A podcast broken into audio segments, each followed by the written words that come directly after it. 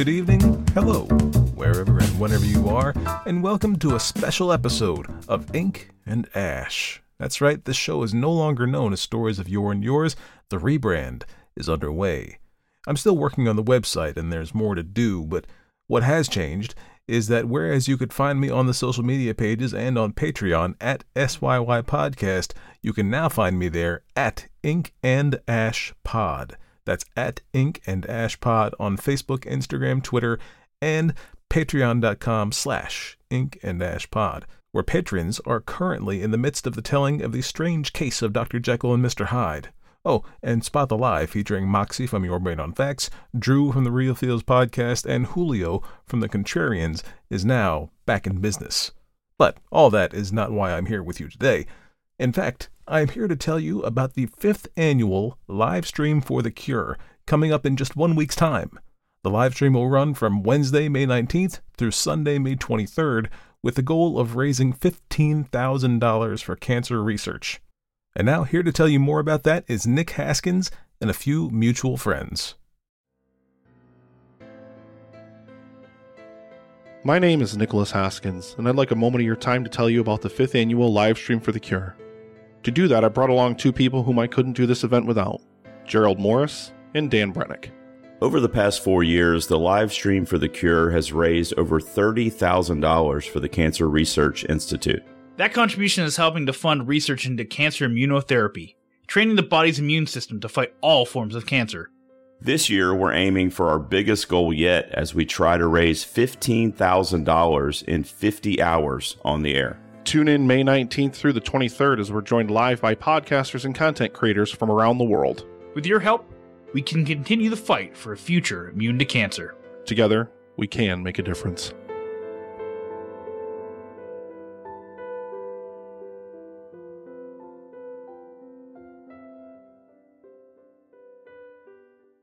Well, now that you know a bit more about the live stream, I have got a treat for you today.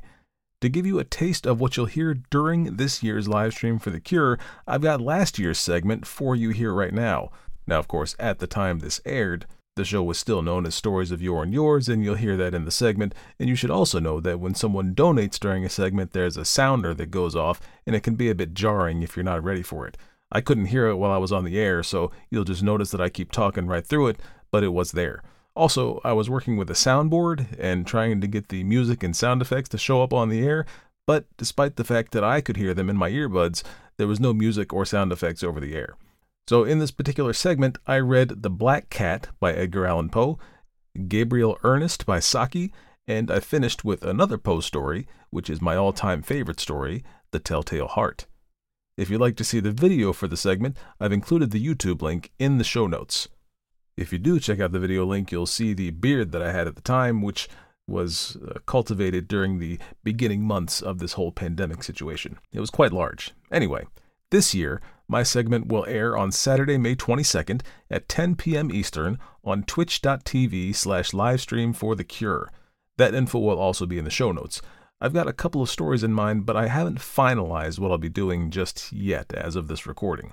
I can tell you that I'll be doing stories that you have not heard here on the show before, and I'll likely be doing an author that I have not done here on the main feed. Of course, the stories aren't all that you've got to look forward to.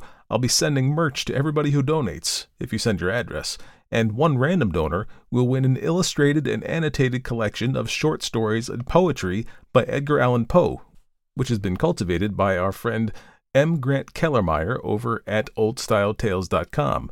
You may remember M. Grant Kellermeyer from the Halloween episode back, I believe, in 2018, where I did one of his original, original short stories. Now, before I get into today's feature presentation, you may be wondering when season 4 is going to air. Well, unfortunately, it looks like it's going to be a while, and to tell you the truth, the first part of 2021 has been an absolute whirlwind for me professionally, and that is especially true since the beginning of March. I'll spare you the details, but I'm hoping things will calm down a bit towards the beginning of the summer and I'll be able to get on a steady recording and editing schedule. And thank you so much for all your support in the meantime. Speaking of support, I've got three brand new patrons over at patreon.com slash ink and ash pod who have joined up since the end of the season. That's Noel, Nicole, and Diana. Thank you so much for supporting the show, and I hope you're enjoying the bonus content over there on the Patreon page. I'm also working on getting more merch ready to go out to patrons, so keep an eye out for that as well. So once again, make sure to check out Livestream for the Cure next week, May 19th through May 23rd, especially my segment on Saturday, May 22nd at 10 p.m. Eastern Time on twitch.tv slash livestream for the cure. You can win an illustrated and annotated collection of Edgar Allan Poe stories put together by our friend M. Grant Kellermeyer over at oldstyletales.com. And not to mention, we've got lots of friends of the show that are also doing segments over there. We've got Drew from the Real Feels podcast. We've got Moxie from Your Brain on Facts. There's the guys from Netflix and Swill. You've got Paul from Varmints. And by the way, you don't want to miss Paul's segment if you can at all catch it because Paul, uh, what he does is he will go on there and eat. Uh, well, I don't know what he's going to eat this year, but last year he ate increasingly gross insects as people uh, donated more money during his segment, and it was great. So I definitely recommend that you get uh, that you check out his segment if at all possible. Um, and we'll also have the guys from the Countdown are going to be there. We've got the Contrarians there. Um, we've got all kinds of shows that you know and love, and we've got Interrupted Tales. I can't wait to hear from Interrupted Tales. I have not heard from them in a long time, and they have got a segment ready to go. I believe on May 21st at uh, 11 p.m. Eastern. So, as I said, make sure you check out Livestream for the Cure. It's for a great cause, the Cancer Research Institute. Go over there and check out all the segments that you can. And again, I will be on the air live May 22nd, Saturday night, 10 p.m. Eastern. So, now that you know more about Livestream for the Cure, let's get a taste of what it might be like with today's feature presentation. Hang on, ladies and gentlemen. Let me hang on. Can we? I don't have a dimmer in here. I can't bring the lights down or anything. I'm sorry, but ladies and gentlemen, ladies and gentlemen, we are joined by the one and only meat machine himself, Mr. Sean Ennis, who's looking absolutely majestic with this beard you got rocking, my friend. How are you? That's a quarantine beard. That's a quarantine beard, my good man. That's that's how that goes. Now, I, I've I've, uh, I've I've been offline most of the day today. Now, I I showed up a few minutes ago, and I hear just just chaos happening in the, in this joint, and I hear that you probably need someone to class the place up, and so here I am. Listen, I had to. So, full disclosure, I had to put my shirt back on for the. Oh, I know. Segment. I was I was in the green room. I I saw I saw what was happening. He saw it all. He saw it I all, saw it ladies all. and gentlemen. So, I, Sean Ennis, uh, one of my absolute favorite people in the entire world. I love your show. I love love who who does not love curling up in their favorite chair with a warm cup of hot cocoa or a warm cup of coffee with a blanket and just listening to Sean Ennis just soothe them to sleep. The Velvet Drizzle. Oh yes, everybody, just relax. We're gonna have a good time tonight. We are now. Do you need? I know. I know you've got stories, and I know you've got all that that kind of fun stuff. This is your shtick. Do you need anything from me, or are you just are you just autopilot from here? I'm autopilot, baby. All I need from you is just to sit back and relax and enjoy the show. Everybody, you heard him. Sit back, relax, and enjoy the show. Thank Sean Ennis. But before you do, before before you start, can you please just let uh, the audience for Livestream to the Cure know a little bit about what stories of, Of yore and yours is of all course, about? yes, yes. Uh, so uh, I, I do a little show called Stories of Yore and Your. Little, little known fact, uh, well, maybe more known among this crowd, but Robin Allen actually gave me the nickname of Velvet Drizzle. So once I get picked up by Gimlet in Turkey and you know get that big distribution deal like they got out there, I may have to I may have to compensate them for the nickname, but that is that is where that came from. And then Paul Chomo yesterday on the uh, on the show on his segment eating bugs, you know that's where we got Meat Machine. So it's all you know it's all interrelated. There was a po- there was a point in time, ladies and gentlemen, during that Varmint segment when uh, all of a sudden Sean Ennis seemed to just disappear from the chat. Now he says he was working and multitasking. I believe that it was he heard that crunch from the water bug and passed out straight in his chair for about twenty five minutes, and then woke back up. That's what I think happened. I can neither confirm nor deny. That's yeah. I mean that was woof. Got hats off to Paul Chomo once again for. I mean he went way above and beyond what he did last year in terms of he deliberately went out of his way to find Yeah. stuff that was going to be. Wow. It was heinous. It was heinous. It was disturbing. It was horrible. It was terrifying. It was. It was. I'm just waiting for this to finish reloading here, and then I will. And then I will unleash you, my friend. All right, uh, sir. Trying to rein this in, folks, said Shauna. Two girls on a bench is loving you over in the chat. So is Sean from What Does It Matter? And of course, Melissa from Brook Reading. Uh, you've got a lot of fans out there. Everybody is also people. loving hashtag damn that beard love. you guys probably like it more than my wife does, but she she tolerates it right now. It's uh, you know, uh, contrary to how it might look, I am not homeless. I do live in the house still. Uh, my my wife tends to think that I look otherwise, but uh, everything's fine. Everything, I'm fine. Everything's fine. Is she allowing it as long as you're, uh, as long as you're, uh, as long as you're uh, in quarantine? Is she is she allowing it? She's indulging me basically ah. at this point. I mean, how many times uh, as a professional, how do you how do you how do you how many times do you get an opportunity to grow out a beard for three four months? You know, it's just you don't that is very, very true. So, my friend, uh, the floor is yours. Uh, we will all sit back. Uh, so, for anybody making donations, which we 100% encourage you to do, but if you do make donations, uh, I'm going to wait until. So, how many stories are you reading? Is it just one or? I've got two ready, and uh, actually, I've got three ready. So if I get through two okay. and I got some more time, then I then I'll do a third. So I will wait when Sean finishes the story. If there are any donations, uh, that's when we will jump in and read them out. But I don't want to interrupt Sean during his shtick because I mean, listen, your, your clothes are going to fall off when you hear the velvet drizzle. Lay those sweet sweet tones on you. So my friend the floor is yours. Thank you nick. Thank you everybody for having me tonight. Uh, i'm excited to be here. I love doing this i love doing this uh, this live stream. Did it last year. This is my second time doing it and it is a blast. So what i'm going to do for you tonight i got two stories uh, to start with. One is by one of my favorite authors edgar allan poe. That's the first one. It's going to be the black cat and that one um, it's a little more graphic than, than a lot of his stories, but we're going to get to that in just a second. What I like to do on my show is give you a little bit of background on the authors going into things and a little bit of something on Poe. I won't go too long on these because I want to get to the stories themselves. But Poe uh, kind of lived a bit of a tragic life, was a, which was a little bit fitting for the kinds of stories that he wrote. Uh, he uh, you know, was not, uh, he was a writing pro- prodigy, but his talent was not necessarily appreciated by his parents. In fact, he was disowned and left out of his dad's will uh, when his father died, which actually provided for a child that his father had never met and yet left Edgar Allan Poe out of uh, that will. He married his first cousin when he was 13, when she was 13 and he was 27, bit of an age difference there. She died at the age of 24 of tuberculosis. Uh, and a couple of years later, he also died mysteriously at the age of 40 years old. And this was only four years after The Raven had made him a household name.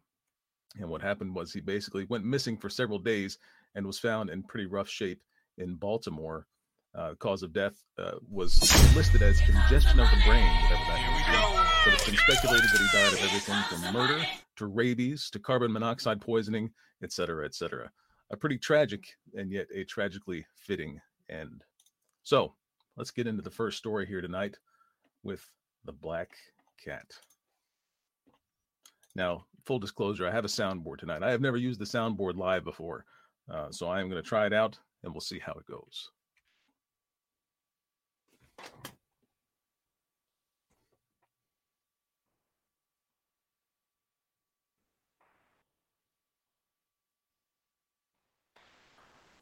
The Black Cat by Edgar Allan Poe. For the most wild yet most homely narrative which I am about to speak, I neither expect nor solicit belief. Mad indeed would I be to expect it in a case where my very senses reject their own evidence. Yet mad I am not, and very surely do I not dream. But tomorrow I die, and today I would unburden my soul.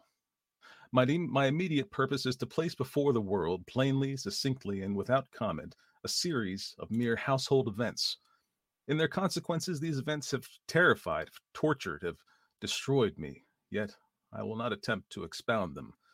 To me, they have presented little but horror, and to many they will seem less terrible than Baroque's. Hereafter, perhaps some intellect may be found which will reduce my phantasm to the commonplace, some intellect more calm, more logical, and far less excitable than my own, which will perceive in the circumstances I detail with awe nothing more than an ordinary succession of very natural causes and effects. From my infancy, I was noted for the docility and humanity of my disposition. My tenderness of heart was even so conspicuous as to make me the jest of my companions. I was especially fond of animals and was indulged by my parents with a great variety of pets.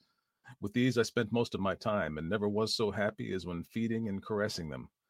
This peculiarity of character grew with my growth, and in my manhood I derived from it one of my principal sources of pleasure.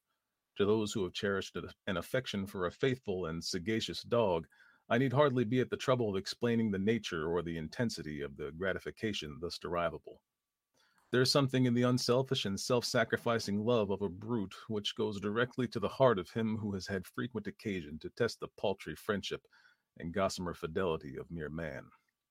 I married early, and was happy to find in my wife a disposition not uncongenial with my own.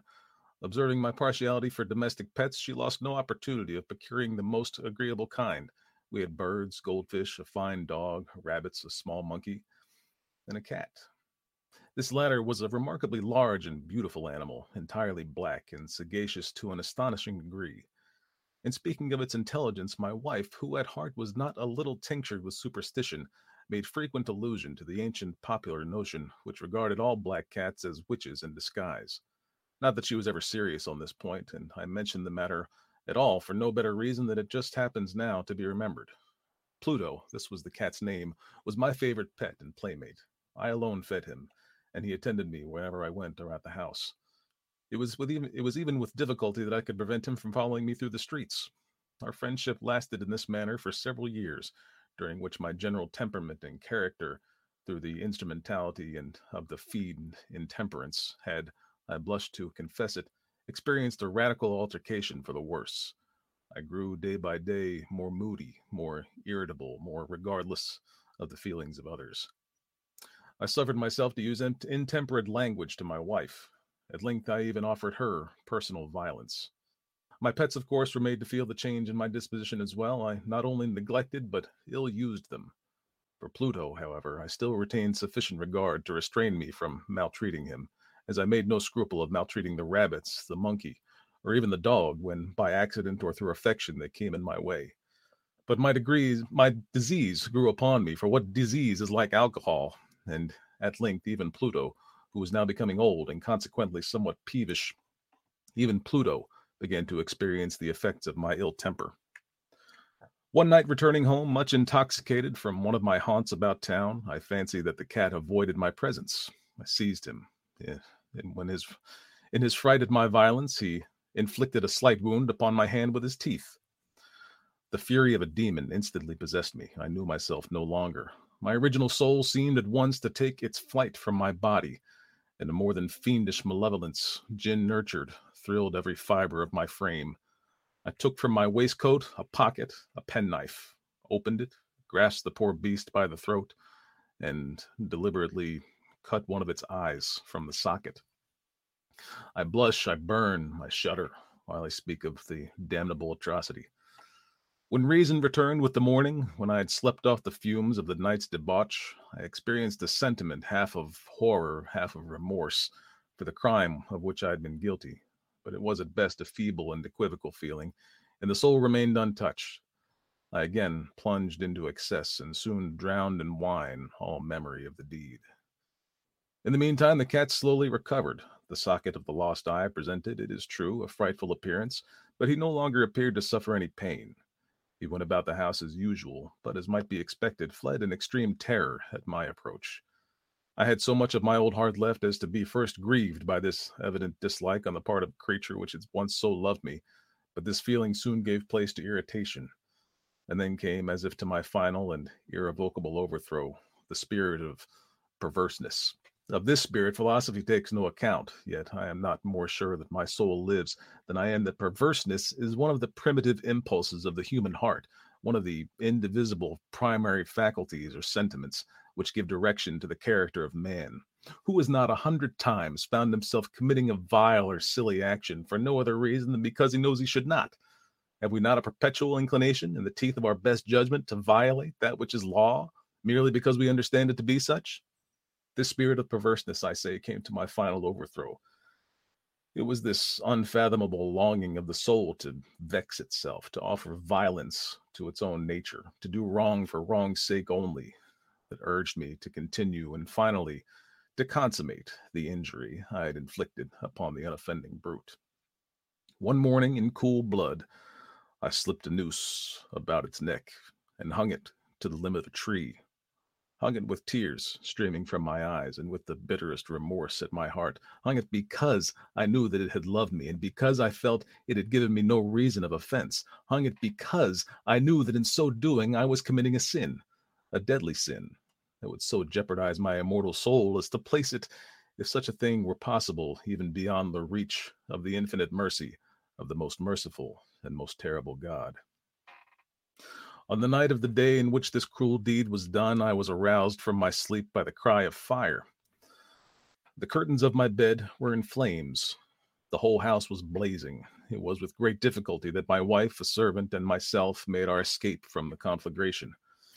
The destruction was complete. My entire worldly wealth was swallowed up, and I resigned myself thenceforward to despair. I am above the weakness of seeking to establish a sequence of cause and effect between the disaster and the atrocity, but I am detailing a chain of facts and do not wish to leave even a possible link imperfect. On the day succeeding the fire, I visited the ruins. The walls, with one exception, had fallen in. The exception was found in a compartment wall, not very thick, which stood about the middle of the house, and against which had rested the head of my bed. The plastering had here, in great measure, resisted the action of the fire, a fact which I attributed to its having been recently spread. About this wall, a dense crowd were collected, and many persons seemed to be examining a particular portion of it with very minute and eager attention. The words strange, singular, and other similar expressions excited my curiosity. I approached and saw, as if graven in bas relief upon the white surface, the figure of a gigantic cat the impression was given with an accuracy truly marvelous. There was a rope about the animal's neck. When I first beheld this apparition, for I scarcely could regard it as less, my wonder and my terror were extreme. But at length reflection came to my aid. The cat, I remembered, had been hung in a garden adjacent to the house. Upon the alarm of fire, this garden had been immediately filled by the crowd, by one of whom the animal must have been cut from the tree and thrown through an open window into my chamber. This had probably been done with the view of arousing me from sleep. The falling, the falling of other walls had compressed the victim of my cruelty into the substance of the freshly spread plaster, the lime of which was the, with the flames, and the ammonia from the carcass had then accomplished the portraiture as I saw it. Although I thus readily accounted to my reason, if not altogether to my conscience, for the startling fact just detailed, it did not less fail to make a deep impression upon my fancy. For months I could not rid myself of the phantasm of the cat, and during this period there came back into my spirit a half sentiment that seemed, but was not, remorse. I went so far as to regret the loss of the animal, and to look about me among the vile haunts which I now habitually frequented for another pet of the same species and of somewhat similar appearance with which to supply its place. One night, as I sat, half stupefied, in a den of more than infamy, my attention was suddenly drawn to some black object reposing upon the head of one of the immense hogsheads of gin or of rum, which constituted the chief furniture of the apartment. I had been looking steadily at the top of this hogshead for some minutes, and what now caused me surprise was the fact that I had not sooner perceived the object thereupon. I approached it and touched it with my hand. It was a black cat, a very large one fully as large as Pluto and closely resembling him in every respect but one. Pluto, Pluto had not a white hair upon any portion of his body, but this cat had a large, although indefinite, splotch of white, covering nearly the whole region of the breast. Upon my touching him, he immediately arose and purred loudly, rubbed against my hand, and appeared delighted with my notice. This, then, was the very creature of which I was in search. I at once offered to purchase it of the landlord, but this person made no claim to it, knew nothing of it, had never seen it before. I continued my caresses, and when I prepared to go home, the animal evinced a disposition to accompany me. I permitted it to do so, occasionally stooping and patting it as I proceeded. When it reached the house, it domesticated itself at once and became immediately a great favorite with my wife. For my own part, I soon found a dislike to it arising within me. This was just the reverse of what I had anticipated, but I know not how or why it was. Its evident fondness for myself rather disgusted and annoyed. By slow degrees, these feelings of disgust and annoyance rose into the bitterness of hatred. I avoided the creature, a certain sense of shame and the remembrance of my former deed of cruelty preventing me from physically abusing it. I did not for some weeks strike or otherwise violently ill uh, use it, but gradually, very gradually, I came to look upon it with an unutterable loathing and to flee silently from its odious presence as from the breath of a pestilence. What added no doubt to my hatred of the beast was the discovery on the morning after I brought it home that, like Pluto, it had also been deprived of one of its eyes. This circumstance, however, only endeared it to my wife, who, as I have already said, possessed in a high degree the humanity of feeling which had once been my distinguishing trait and the source of many of my simplest and purest pleasures. With my aversion to this cat, however, its partiality for myself seemed to increase. It followed my footsteps with a pertinacity which would be difficult to make the reader comprehend.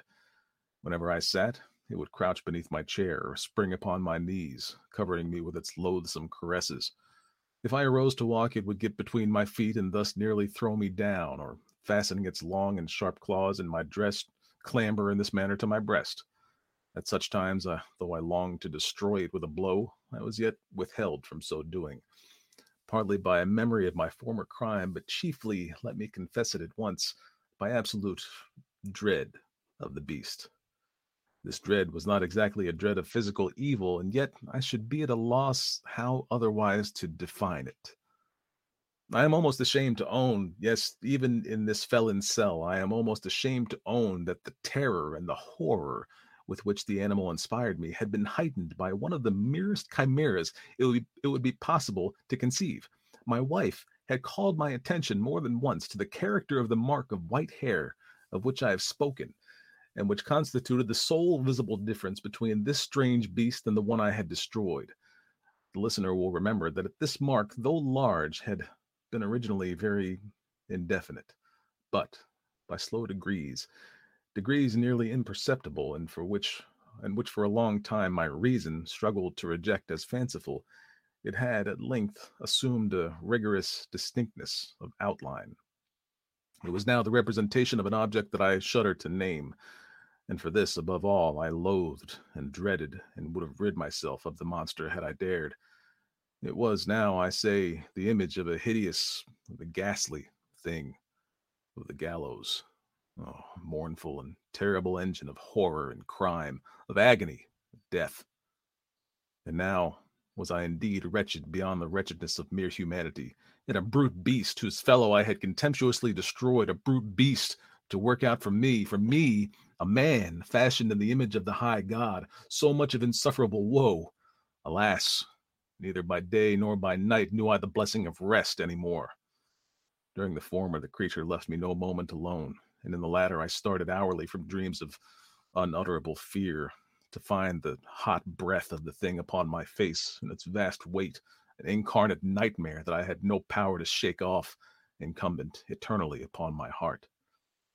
Beneath the pressure of torments such as these, the feeble remnant of the good within me succumbed.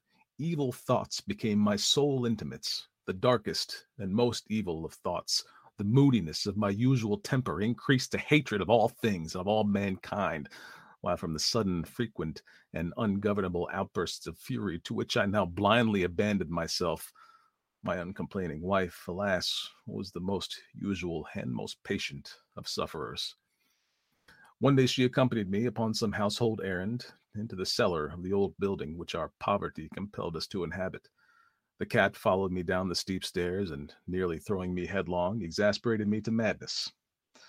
Uplifting an axe and forgetting in my wrath the childish dread which had hitherto stayed my hand, I aimed a blow at the animal, which of course would have proved instantly fatal had it descended as I wished, but this blow was arrested by the hand of my wife. Goaded by the interference into a rage more than demoniacal, I withdrew my arm from her grasp and buried the axe in her brain. She fell dead upon the spot without a groan. This hideous murder accomplished, I set myself forthwith and with entire deliberation to the task of concealing the body. I knew that I could not remove it from the house, either by day or by night, without the risk of being observed by the neighbors. Many projects entered my mind. At one period, I thought of cutting the corpse into minute fragments and destroying them by fire. At another, I resolved to dig a grave for it in the floor of the cellar. Again, I deliberated about casting it in the well in the yard, about packing it in a box as if merchandise with the usual arrangements, and so getting a porter to take it from the house. Finally, I hit upon what I considered to be a far better expedient than either of these. I determined to wall it up in the cellar, as the monks of the Middle Ages are recorded to have walled up their victims. For a purpose such as this, the cellar was well adapted.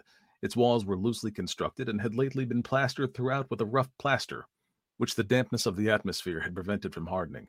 Moreover, in one of the walls was a projection caused by a false chimney or fireplace that had been filled up and made to resemble the rest of the cellar. I made no doubt that I could readily repl- displace the bricks at this point, insert the corpse, and wall up the hole as before, so that no eye could detect anything suspicious. And in this calculation, I was not deceived. By means of a crowbar, I easily dislodged the bricks, and having carefully deposited the body against the inner wall, I propped it in that position, while with little trouble I relaid the whole structure as it originally stood. Having procured mortar, sand, and hair with every possible precaution, I prepared plaster which could not be distinguished from the old, and with this I very carefully went over the new brickwork. When I had finished, I felt satisfied that all was right. The wall did not present the slightest appearance of having been disturbed. The rubbish on the floor was picked up with the minutest care. I looked around triumphantly and said to myself, Here at least, then, my labor has not been in vain. My next step was to look for the beast which had been the cause of so much wretchedness. For I had at length finally firmly resolved to put it to death. Had I been able to meet with it at that moment, there could have been no doubt of its fate. But it appeared that the crafty animal had been alarmed at the violence of my previous anger, and forbore to present itself in my present mood.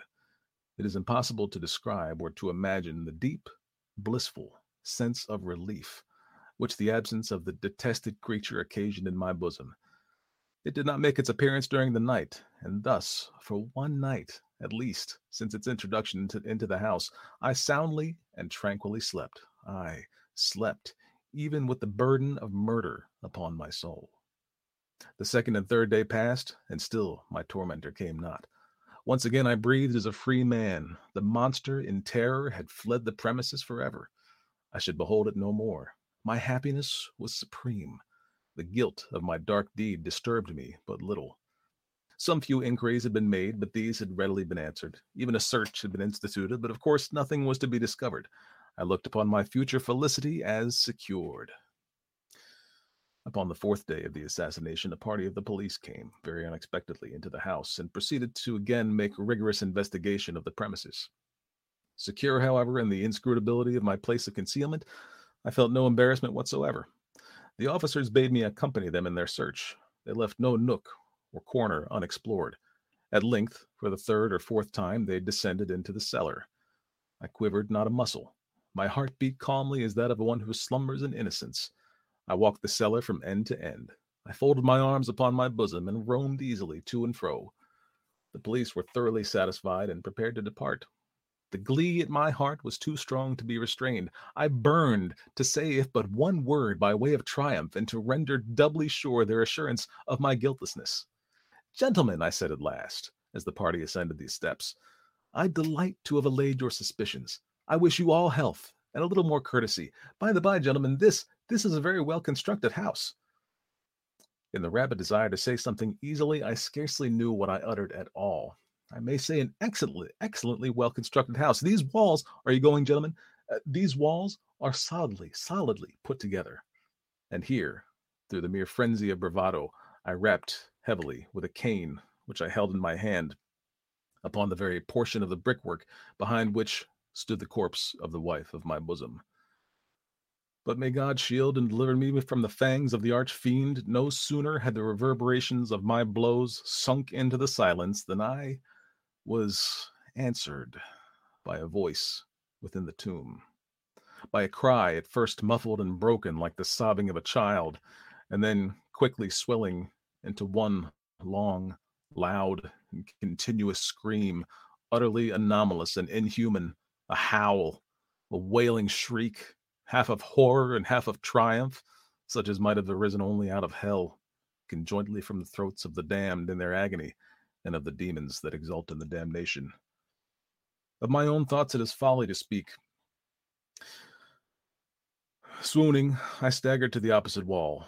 For one instant, the party upon the stairs remained motionless, through extremity of terror and of awe. And the next, a dozen stout arms were toiling at the wall. It fell bodily. The corpse, already greatly decayed and clotted with gore, stood erect before the eyes of the spectators. Upon its head, with red, extended mouth and solitary eye of fire, sat the hideous beast whose craft had seduced me into murder and whose informing voice had consigned me to the hangman. I had walled up the monster within the tomb.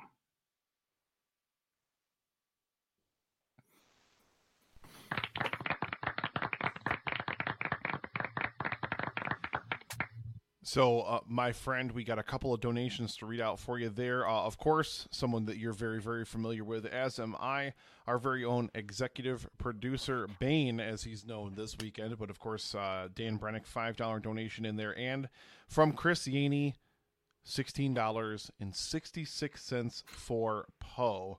And uh, I think I already shouted out the one from Interrupted Tales for one hundred dollars. But I mean, if I didn't, it's a hundred dollar donation. It's worth shouting out again from Alan and Rob.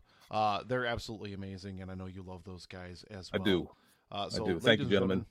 Sean Ennis, ladies and gentlemen, just get everybody in the chat. Can I can I just have a hashtag Velvet Drizzle? Hashtag Velvet Drizzle, ladies and gentlemen. Get it over in there in the chat. I gotta get. I gotta. I gotta refuel with the water now. See, I, here's the thing, right? I've been drinking water all day, and as a 41 year old man, I am hoping that I can make it through this whole thing without a bathroom break because of that fact. So I, we gotta we gotta keep the pipes. The struggle is too real, my friend. The struggle is way too real. It's ridiculous. Oh, ridiculous, I say. My lord. But um, yeah, I will yield the floor back to you whenever you are ready, my friend. All right, I'm ready to roll. Let's do this. All right, sir. Uh, so our second story today is going to be from a gentleman named H. H. Munro, better known as Saki, for some reason. Uh, his mother uh, died from the shock of being charged by a bull, though it's not clear whether the bull actually struck her or not. In fact, most of what I saw in my research said that she was not struck by said bull, but I guess the stress of it must have triggered some sort of event that uh, unfortunately she did not survive. Now, he lived for a time with his grandmother and his very strict uh, aunts. Now, you'll notice during my story, I say aunts because I am from the East Coast. I can't say aunts because it sounds weird when I say it, so I'm just not going to do it.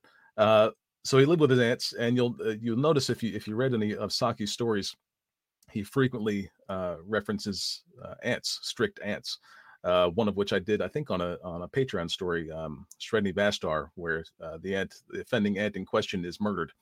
so uh, that is a that is a frequent uh, point of reference in his stories. So his nickname is either a reference to a cupbearer in in a, uh, a collection of Persian poetry called Rubaiyat of Omar Khayyam, um, or it is a it is a, a South American monkey. We don't know we don't know which. Uh, but that's where the nickname comes from. It's kind of a strange uh, pen name, but there you have it. Uh, and the story I have by uh, Saki tonight is one called Gabriel Ernest. And we're going to get going with that right now. Oh, once I get my other soundboard up. Pardon. All right. I'll bring the lights back down now.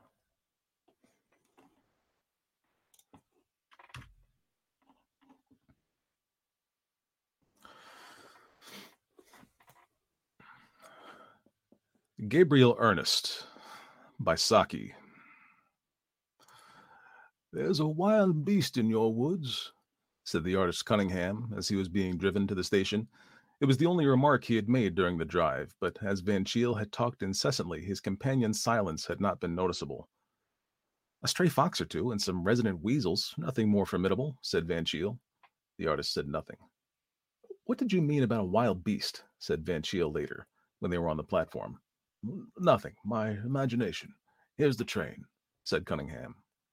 That afternoon, Van Cheele went for one of his frequent rambles through this woodland property. He had a stuffed bird in his study and knew the names of quite a number of wild flowers, so his aunt had possibly some justification in describing him as a great naturalist. At any rate, he was a great walker. It was his custom to take mental notes of everything he saw during his walks, not so much for the purpose of assisting contemporary science as to provide topics for conversation afterwards. When the bluebells began to show themselves in flower, he made a point of informing everyone of the fact. The season of the year might have warned his hearers of the likelihood of such an occurrence, but at least they felt that he was being absolutely frank with them. What Van Cheele saw on this particular afternoon was, however, something far removed from his ordinary range of experience. On a shelf of smooth stone, overhanging a deep pool in the hollow of an oak coppice of a boy about sixteen, lay a, lay sprawl, drying his wet brown limbs luxuriously in the sun. His wet hair, parted by a recent dive, lay close to his head, and his light brown eyes, so light that there was almost a tigerish gleam in them, were turned towards Van Cheele with a certain lazy watchfulness. It was an unexpected apparition, and Van Cheele found himself engaged in the novel process of thinking before he spoke. Where on earth could this wild looking boy hail from? The miller's wife had lost a child some two months ago, supposed to have been swept away by a mill race. But that had been a mere baby, not a half grown lad. What are you doing there? he demanded. Obviously sunning myself, replied the boy. Where do you live? here in these woods. You can't live in these woods, said Van Cheele. They are very nice woods, said the boy, with a touch of patronage in his voice. But where do you sleep at night? I don't sleep at night. That's my busiest time. Van began to have an irritated feeling that he was grappling with a problem that was eluding him. What do you feed on? he asked. Flesh, said the boy, and he pronounced the word with slow relish as though he were tasting it. Flesh? What flesh? Since it interests you, rabbits, wildfowl, hares, poultry, lambs in their season, children, when I can get any, they're usually too well locked in at night when I do most of my hunting. It's quite two months since I chased the child flesh. Ignoring the chafing nature of the last remark, Van Cheele tried to draw the boy on the subject of possible poaching operations. You're talking rather through your hat when you speak of feeding on hares. Considering the nature of the boy's toilet, the simile was hardly an apt one. Our hillside hares aren't easily caught. At night, I hunt on four feet, was a somewhat cryptic response. I suppose you mean that you hunt with a dog? hazarded Van Cheele. The boy rolled slowly over on his back and laughed a weird, low laugh that was pleasantly like a chuckle and disagreeably like a snarl. I don't fancy any dog would be very anxious for my company, especially at night. Van Cheele began to feel that there was something positively uncanny about the strange eyed, strange tongued youngster. I can't have you staying in these woods, he declared authoritatively. I fancy you'd rather have me here than in your house, said the boy. The prospect of this wild, nude animal in Van Cheele's primly ordered house was certainly an alarming one. If you don't go, I shall have to make you, said Van Cheele. The boy turned like a flash, plunged into the pool, and in a moment had flung his wet and glistening body halfway up the bank where Van Cheele was standing. In an otter, the movement would have been not remarkable. In a boy, Van Cheele found it sufficiently startling. His foot slipped as he made an involuntary backward movement, and he found himself almost prostrate on the slippery weed grown bank, with those tigerish yellow eyes not very far from his own. Almost instinctively, he raised his hand to his throat. The boy laughed again, a laugh in which the snarl had nearly driven out the chuckle, and then, with another of his astonishing lightning movements, plunged out of view into the yielding tangle of weed and fern. What an extraordinary wild animal, said Van Cheele as he picked himself up. And then he recalled Cunningham's remark, There is a wild beast in your woods. Walking slowly homeward, Van Cheele began to turn over in his mind various local occurrences which might be traceable to the existence of this astonishing young savage. Something had been thinning the game in the woods lately. Poultry had been missing from the farms, hares were growing unaccountably scarcer, and complaints had reached him of lambs being carried off bodily from the hills. Was it possible that this wild boy was really hunting the countryside in the company of some pleasure cope poacher do- clever poacher dogs? He had spoken of hunting four footed by night, but then again he had hinted strangely at no dog caring to come near him, especially at night. It was certainly puzzling. And then, as Van Cheele ran his mind over the various depredations that had been committed during the last month or two, he came suddenly to a dead stop, alike in his walk and his speculations. The child missing from the mill two months ago. The accepted theory was that it had tumbled into the mill race and been swept away but the mother had always declared that she had heard a shriek on the hillside of the house in the opposite direction from the water. It was unthinkable, of course, but he wished that the boy had not made that uncanny remark about child flesh eaten two months ago. Such such dreadful things should not be said even in fun. Van contrary to his usual wont, did not feel disposed to be communicative about his discovery in the wood. His position as a parish councilor and justice of the peace seemed somehow compromised by the fact that he was harboring a personality of such doubtful repute on his property. There was even a possibility that a heavy bill of damages for raided lambs and poultry might be laid at his door. At dinner that night, he was quite unusually silent. Where's your voice gone to? said his aunt. One would think you had seen a wolf. Van Cheele, who was not overly familiar with the saying, thought that the thought the remark rather foolish. If he had seen a wolf on his property, his tongue would have been extraordinarily busy with the subject. At breakfast next morning, Van Cheele was conscious that the feeling that his feeling of uneasiness regarding yesterday's episode had not wholly disappeared, and he resolved to go by train to the neighboring cathedral town, hunt up Cunningham, and learn from him what he had really seen that had prompted the remark about a wild beast in the woods. With this resolution taken, his usual cheerfulness partially returned, and he hummed a bright little melody as he sauntered into the morning room for his customary cigarette. As he entered the room, the melody made way abruptly for a pious invocation. Gracefully asprawl on the ottoman in an attitude of almost exaggerated repose was the boy of the woods. He was drier than when, when Van Cheele had seen him, but no other alteration was noticeable in his toilet. How dare you come here? asked Van Cheele furiously, you told me I was not to stay in the woods, the boy said calmly. But not to come here, supposing my aunt should see you. And with a view to minimizing that catastrophe, Van Cheele hastily obscured as much of his unwelcome guest as, as possible under the folds of a morning post. At that moment, his aunt entered the room. Uh, uh this is a poor boy who has lost his way and lost his memory. He doesn't know who he is or where he comes from explained Van Cheele desperately, glancing apprehensively at the waif's face to see whether he was going to add inconvenient candor to his other savage propensities. Miss Van Cheele was enormously interested. Perhaps his underlinen is marked, she suggested. Uh, he seems to have lost most of that, too, said Van Cheele, making frantic little grabs at the morning post to keep it in place. A naked homeless child appealed to Miss Van Cheele as warmly as a stray kitten or derelict puppy would have done. We must do all we can for him, she decided, and in a very short time a messenger, dispatched to the rectory, where a page boy was kept, had returned with a suit of pantry clothes and the necessary accessories of shirt, collar, shoes, etc.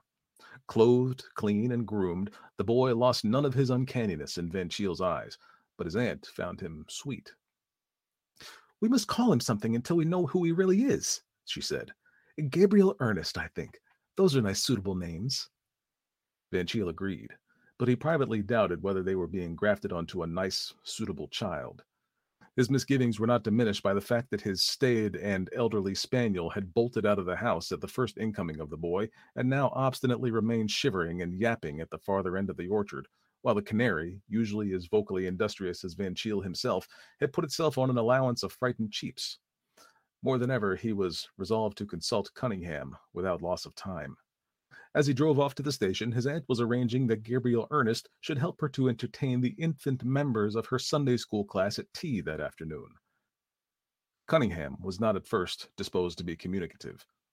Uh, my mother died of some brain trouble, he explained, so you will understand why I am averse to dwelling on anything of an impossibly fantastic nature that I may see or think I may have seen. But what did you see?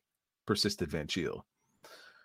What I thought I saw was something so extraordinary that no really sane man could dignify it with the credit of having actually happened. I was standing the last evening I was with you, half hidden in the hedge growth by the orchard gate, watching the dying glow of the sunset. Suddenly I became aware of a naked boy, a bather from some neighboring pool, I took him to be, who was standing out there on the bare hillside, also watching the sunset. His pose was so suggestive of some wild faun of pagan myth that I instantly wanted to engage him as a model, and in another moment I think I should have hailed him. But just then the sun dipped out of view, and all the orange and pink slid out of the landscape, leaving it cold and gray. And at that same moment an astounding thing happened. The boy vanished too. What? Vanished away into nothing? asked Van Cheele excitedly. No, that is the dreadful part of it, answered the artist. Answered the artist. On the open hillside where the boy had been standing a second ago stood a large wolf, blackish in color, with gleaming fangs and cruel yellow eyes. Uh, you may think, but Van Cheele did not stop for anything as futile as thought. Already he was tearing at top speed towards the station. He dismissed the idea of a telegram. Gabriel Ernest as a werewolf was a hopelessly inadequate effort at conveying the situation, and his aunt would think it was a code message to which he had omitted to give her the key. His one hope was that he might reach home before sundown. The cab which he chartered at the other end, at the other end of the railway journey bore him with what seemed exasperating slowness along the country roads, which were pink and mauve with the flush of the sinking sun. His aunt was putting away some unfinished jams and cake when he arrived. Where is Gabriel Ernest? he almost screamed. He is taking the little Toop child home, said his aunt. It was getting so late I thought it wasn't safe to let it go back alone. What a lovely sunset, isn't it? But Van Cheele, although not oblivious of the glow in the western sky, did not stay to discuss its beauties. At a speed for which he was scarcely geared, he raced along the narrow lane that led to the home of the Toops. On one side ran the swift current of the mill stream, on the other rose the stretch of bare hillside. A dwindling rim of red sun showed still on the skyline, and the next turning must bring him in view of the ill assorted couple he was pursuing. Then the color went suddenly out of things, and a gray light settled itself with a quick shiver over the landscape. Van Cheele heard a shrill wail of fear and stopped running. Nothing was ever nothing was ever seen of the Toop child again, or Gabriel Ernest, but the latter's discarded garments were found lying in the road, so it was assumed that the child had fallen into the water and the boy had stripped and jumped in in vain endeavor to save it. Van Cheele and some workmen who were nearby at the time testified to having heard a child scream loudly just near the spot where the clothes were found. Mrs. Toop, who had 11 other children, was decently resigned to her bereavement, but Miss Van Cheele sincerely mourned her lost foundling. It was on her initiative that a memorial brass was put up in the parish church to Gabriel Ernest, an unknown boy who bravely sacrificed his life for another. Van Cheele gave way to his aunt in most things, but he flatly refused subscribe to the Gabriel Ernest Memorial.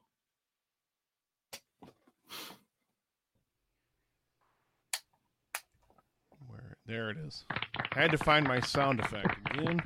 Got to get the smattering. Got to get the smattering of applause in there, and thank you very much, Patricia, for your ten dollar donation there during Thank that Tricia. segment. Uh, you said you had a third story prep. Do you think you can get it in? Uh, yeah, I do. If you guys want to hear another story, I mean, listen, this chat is all about the Velvet Drizzle right now. So you could probably you there are cha- there are you could read them the phone book apparently according to some of these comments in here. Whatever you could probably just grab some of your old mail, some junk mail if you just wanted to read through some magazines and stuff that you have. They will be fine with it. So yeah, my friend, if Uh, you've got more prepared, please do. All right, I do have one more. You are all too kind. Thank you. Um, I, I it's it's actually my favorite story, uh, my favorite short story, uh, and I've done it on my show. Um, but I figured it was short enough that if I had a chance, I could do it here as well. It's called "The Telltale Heart," and so let me just uh, let me get into into character a little bit here.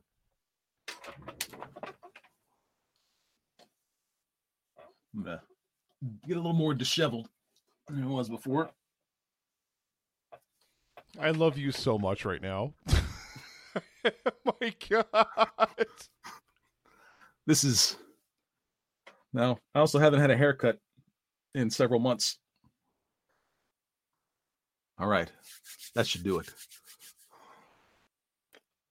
All right. We ready? The floor is yours, my friend.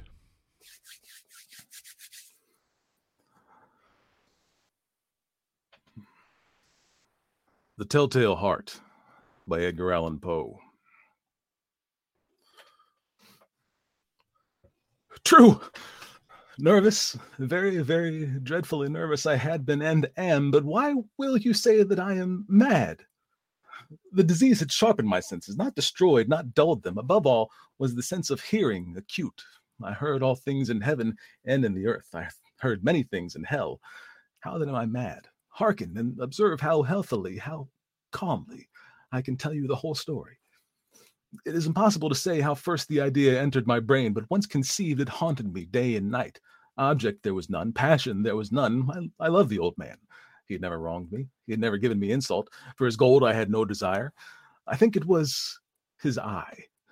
Yes, it was this. He had the eye of a vulture, a pale blue eye with a film over it. Whenever it fell upon me, my blood ran cold, and so, by degrees, very gradually, I made up my mind to kill the old man, and thus rid myself of the eye forever. Now, this is the point. You fancy me mad. Madmen know nothing, but you should have seen me. You should have seen how wisely I proceeded, with what caution, with what foresight, with what dissimulation I went to work. I was never kinder to the old man than during the whole week before I killed him. And every night about midnight, I turned the latch of his door and opened it, oh, so gently. And then, when I had made an opening sufficient for my head, I put in a dark lantern, all closed, closed, so that no light shone out. And then I thrust in my head. you would have laughed to see how cunningly I thrust it in. I moved it slowly, very, very slowly, so that I might not disturb the old man's sleep. It took me an hour to place my whole head within the opening so far that I could see him as he lay upon his bed. would a madman have been so wise as this? And then, when my head was well in the room, I undid the lantern cautiously, oh, so cautiously, cautiously, for the hinges creaked. I undid it just so much that a single thin ray fell upon the vulture eye. And this I did for seven long nights, every night, just at midnight. But I found the eye always closed, and so it was impossible to do the work, for it was not the old man that vexed me, but his evil eye. And every morning when the day broke, I went boldly into the chamber and spoke courageously to him, calling him by name in hearty tone and inquiring how he had passed the night. So you see, he would have been a very profound old man indeed to suspect that every night, just at twelve, I looked in on him as he slept. Upon the eighth night, I was more than usually cautious in opening the door. A watch's minute hand moves more quickly than did mine. Never before that night had I felt the extent of my own powers of my uh, sagacity. I could scarcely contain the feelings of triumph. To think, there I was opening the door little by little, and he not even to dream of my secret deeds or thoughts. I fairly chuckled at the idea, and perhaps he heard me, for he moved on the bed suddenly as if startled. Now, you may think that I drew back, but no. His room was black as pitch, with the pitch with thick darkness, for the shutters were fastened through fear of robbers. And so I knew that he could not see the opening of the door, and I kept pushing it on steadily, steadily. I had my head in and was about to open the lantern when my thumb slipped upon the tin fastening, and the old man sprang up in bed, crying out, Who's there? I kept quite still and said nothing. For a whole hour I did not move a muscle, and in the meantime I did not hear him lie down, he was still sitting up in bed listening, just as I have done, night after night, hearkening to the death watches in the wall. Presently I heard a slight groan, and I knew that it was the groan of mortal terror.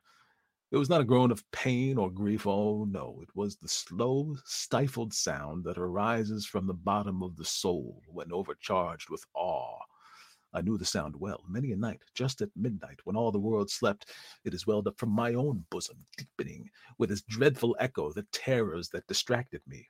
I say I knew it well. I knew what the old man felt and pitied him, although I chuckled at heart. I knew that he had been lying awake ever since the first slight noise when he had turned in the bed. His fears had ever since been growing upon him. He had been trying to fancy them causeless, but could not. He had been saying to himself, uh, It is nothing but the wind in the chimney. It is only a mouse crossing the floor, or it is merely a cricket which has made a single chirp. Yes, he had been trying to comfort himself with these suppositions, but he had found all in vain, all in vain, because death, in approaching him, had stalked with his black shadow before him and enveloped the victim and it was the mournful influence of the unperceived shadow that caused him to feel, although he neither saw nor heard, to feel the presence of my head within the room. When I had waited a long time, very patiently, without hearing him lie down, I resolved to open a little, a very, very little crevice in the lantern. So I opened it. You cannot imagine how stealthily, stealthily, until at length a single dim ray, like the thread of a spider, shot from out of the crevice and fell upon the vulture eye. Wide, wide open, and I grew furious as I gazed upon it. I saw it with perfect distinctness, all a dull blue, with a hideous veil over it that chilled the very marrow in my bones. I could see nothing else of the old man's face or person, for I had directed the ray as if by instinct precisely upon the damned spot. And have I not told you that what you mistake for madness is but over acuteness of the senses? Now, I say, there came to my ears a low, dull, quick sound such as a watch makes when enveloped in cotton. I knew that sound well, too. It was the beating of the old man's heart. It increased my fury as the beating of a drum stimulates the soldier into courage. But even yet I refrained and kept still. I scarcely breathed. I held the lantern motionless. I tried how steadily I could maintain the ray upon the eye. Meantime, the hellish tattoo of the heart increased. It grew quicker and quicker and louder and louder every instant. The old man's terror must have been extreme. It grew louder, I say, louder every moment. Do you mark me well? I have told you that I am nervous. So I am. And now, at the dead hour of the night, amid the dreadful silence of that old house, so strange a noise as this excited me to uncontrollable terror. Here we go. For some minutes longer I refrained and stood still. The beating grew louder, Louder! I thought the heart must burst, and now with a new anxiety seized me. The sound would be heard by a neighbor. The old man's hour had come. With a loud yell, I threw open the lantern and leaped into the room. He shrieked once, once only.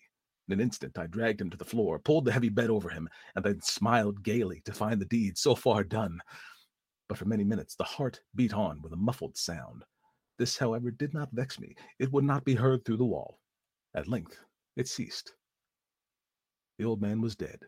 I removed the bed and examined the corpse. Yes, he was stone, stone dead.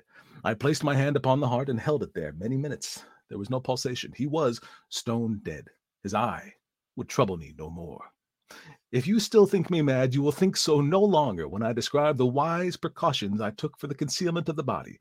The night waned, and I worked hastily, but in silence. First of all, I dismembered the corpse. I cut off the head and the arms and the legs. I then took up three planks from the flooring of the chamber and deposited all between the scantlings. I then replaced the boards so cleverly, so cunningly, that no human eye, not even his, could have detected anything wrong. There was nothing to wash out, no stain of any kind, no blood spot whatever. I had been too wary for that. A tub had caught all. when I had made an end of these labors, it was four o'clock, still dark as midnight. As the bell sounded the hour, there came a knocking at the street door. I went down to open it with a light heart, for what had I now to fear? There entered three men who introduced themselves with perfect suavity as officers of the police. A shriek had been heard by a neighbor during the night. Suspicion of foul play had been aroused. Information had been lodged at the police office, and they, the officers, had been deputed to search the premises. I smiled, for what had I to fear?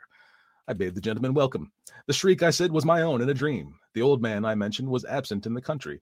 I took my visitors all over the house. I bade them search, search well. I led them at length to his chamber. I showed him that I showed them the treasures, secure, undisturbed. In the enthusiasm of my confidence, I brought chairs into the room and desired them here to rest from their fatigues, while I myself, in the wild audacity of my perfect triumph, placed my own seat upon the very spot beneath which reposed the corpse of the victim. The officers were satisfied. My manner had convinced them. I was singularly at ease. They sat, and while I answered cheerily, they chatted of familiar things. But ere long, I found myself getting pale and wished them gone. My head ached. I fancied a ringing in my ears, but still they sat and still chatted. The ringing became more distinct. It continued and became more distinct. I talked more freely to get rid of the feeling, but it continued and gained definiteness until at length I found that the noise was not within my ears. No, no doubt I now grew very pale, but I talked more fluently and with a heightened voice. Yet the sound increased. And what could I do? It was a low, dull, quick sound, much such as a sound as a watch makes when enveloped in cotton. I gasped for breath, and yet the officers heard it not. I talked more quickly, more vehemently, but the noise steadily increased. I arose and argued about trifles in a high key and with violent gesticulations, but the noise steadily increased. Why would they not be gone? I paced the floor to and fro with heavy strides, as if excited by, to fury by the observations of the men. But the noise steadily increased. Oh, what could I do? I foamed, I raved, I swore. I swung the chair upon which I'd been sitting and grated it upon the bo- on the boards. But the noise arose, arose all over all and continually increased. It grew louder, louder, louder, and still the men chatted pleasantly and smiled. Was it possible they heard not? Almighty God, no, no, they heard, they suspected, they knew they were making a mockery of my horror. This I thought, and this I think, but anything was better than this agony. Anything was more tolerable than this derision. I could bear those hypocritical smiles no longer. I felt that I must scream or die, and now again, hark, louder, louder, louder, louder! Villains, I shrieked, dissemble no more. I admit the deed. Tear up the planks. Here, here, It is the beating of his hideous heart.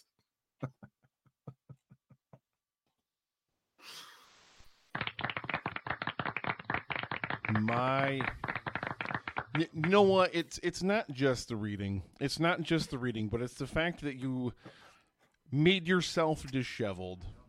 you you took yourself to that point uh, in order to to to kind of get in character and and and you committed to it. I mean, again, you you you've read that on your show before because I know I know you've read that on your show before. Yeah. But again, amazing. You like, can Thank we, you. ladies and gentlemen, can we just please have some love for Sean Ennis over in the chat? Hashtag Velvet Drizzle. And uh, You gotta you gotta go all the way. You gotta go all the way for the live stream. You know that's that's just how I it mean, the commitment with with the disheveling, with the with the roughing yourself up and everything, and, and, and reading it out was just was just utter perfection. Uh, we did get some donations in there, so I did want to read those out really quickly. Um, before we get uh, we got the cinema guys chasing chasing you on the heels here, but uh, so we had let's see we had uh, Melissa from Brook Reading. Melissa from Brook Reading dropped in twenty three thirty four. Thank you, Oh, thank you, Mel Taylor Brooks. dropped in eight dollars and thirty four cents. Julio from the Contrarians dropped in Julio. twenty dollars, and then Jared again dropped in six dollars and sixty six cents. So after you're all said and done, Mr. Sean Ennis, fourteen to thirty five. Uh, it's just Thank you all. amazing. Uh, you've been a wonderful presence in the chat, literally the entire event. Before we chase you out of here, though, please tell the audience if they are not aware where they can find the meat machine himself, the Velvet Drizzle, Sean Ennis, Stories of Yore and yours. Where can they find you on the web? Because I will promise you this. I will tell you this, ladies and gentlemen. If you are not subscribed to this man, please subscribe to his podcast. Because especially if you're the kind of literature nerd that I am, but nonetheless, even if you're not, even if you just want to hear good stories told really well with a great voice, with added sound effects and music, look no further. I hope you've enjoyed this special bonus episode of Ink and Ash. This won't be the last you hear from me before season 4 starts, but of course, if you want to hear from me sooner, you're going to hit up live stream for the Cure, May 22nd, 10 p.m. Eastern. And one thing I failed to mention before, I know a lot of my listener base prefers a clean show, and that is how I run my show, even the segment for Livestream. Uh, not everybody does, so just be aware. If you turn in, if you tune into the live stream, much of it is not safe for work. Uh, so just be aware of that. So, until next time, this has been Ink and Ash. I've been Sean Ennis. Thanks for listening. We'll see you next time.